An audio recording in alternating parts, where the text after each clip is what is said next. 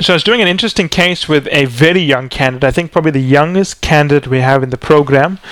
Yeah, she is the youngest candidate. What am I saying? Maybe she is the youngest candidate by a, a long shot, right? So um, she's actually an intern at Firms Consulting, and she travels with us through Asia as we deal with our executive clients.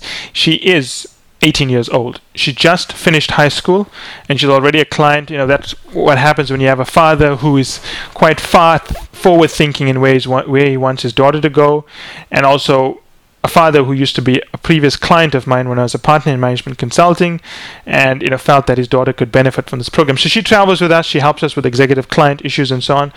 But every now and again, we do spend time with her, just one on one, talking to her about you know how to solve cases and so on. Uh, her case training will come much later. Obviously, uh, she's still well away from it, but um, I think she could be one of those people who probably makes history by getting an internship before she gets into her final year of undergraduate. She, uh, I mean, I think she has what it takes to go quite all the way. And given the relationship she has and so on, and her grades, and just the presence she had, she'll do it. But of course, she's still young and she still makes many mistakes, right? And those one of the mistakes she makes is that um, we'll be doing a case, and we'll be de- she'll be talking through how she's going to analyze this, uh, where the issues come in, and so on. And then she will identify an issue and she'll throw out a solution. And one of the things I've realized in observing is that this is not an uncommon problem. We do cases, obviously, a lot of cases a day. In any given day, I'm doing something like maybe 12 hours of cases with our case clients, and then we're obviously spending about another five hours uh, on weekdays with my executive clients. And on weekends, week weekends, I spend all my time with executive clients, more or less, except for a few hours with case clients. And again, we're also helping them understand issues in their business and how they could solve it, right?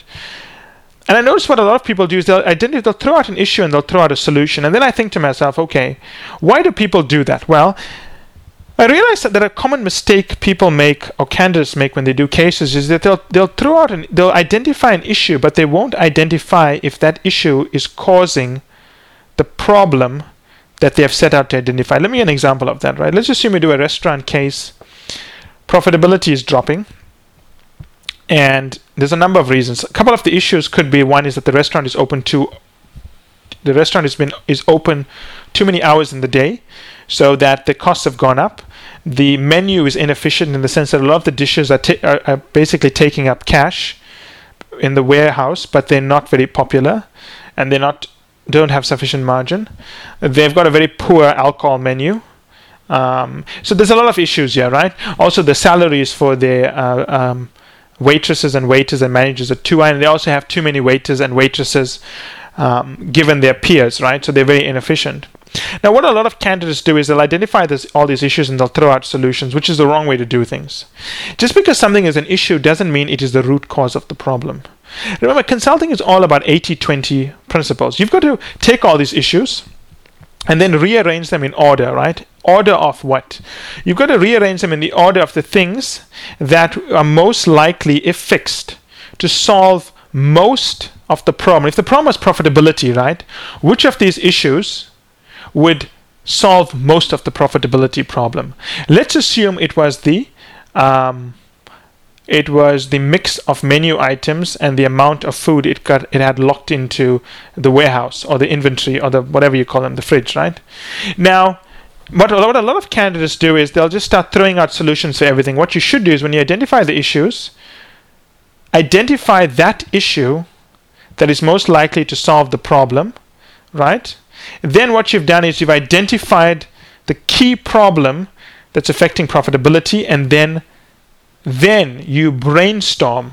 Now Don't throw out from right side thinking, you brainstorm left side thinking. If, you if you're not familiar with this concept of right side, left side thinking, what I mean by not throwing out, you've got to listen to some of our other podcasts on brainstorming.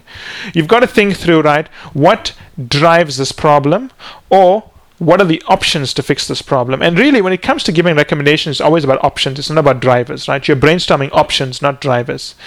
But what you should never do is when you identify issues, don't throw out solutions. You're actually being very inefficient. Because what happens if you don't prioritize your issues and you start throwing out drivers for something that, if you work out the sensitivity to profitability, it only has a 5% impact on profitability? You've actually wasted time. You've been inefficient and you'll be failed for that.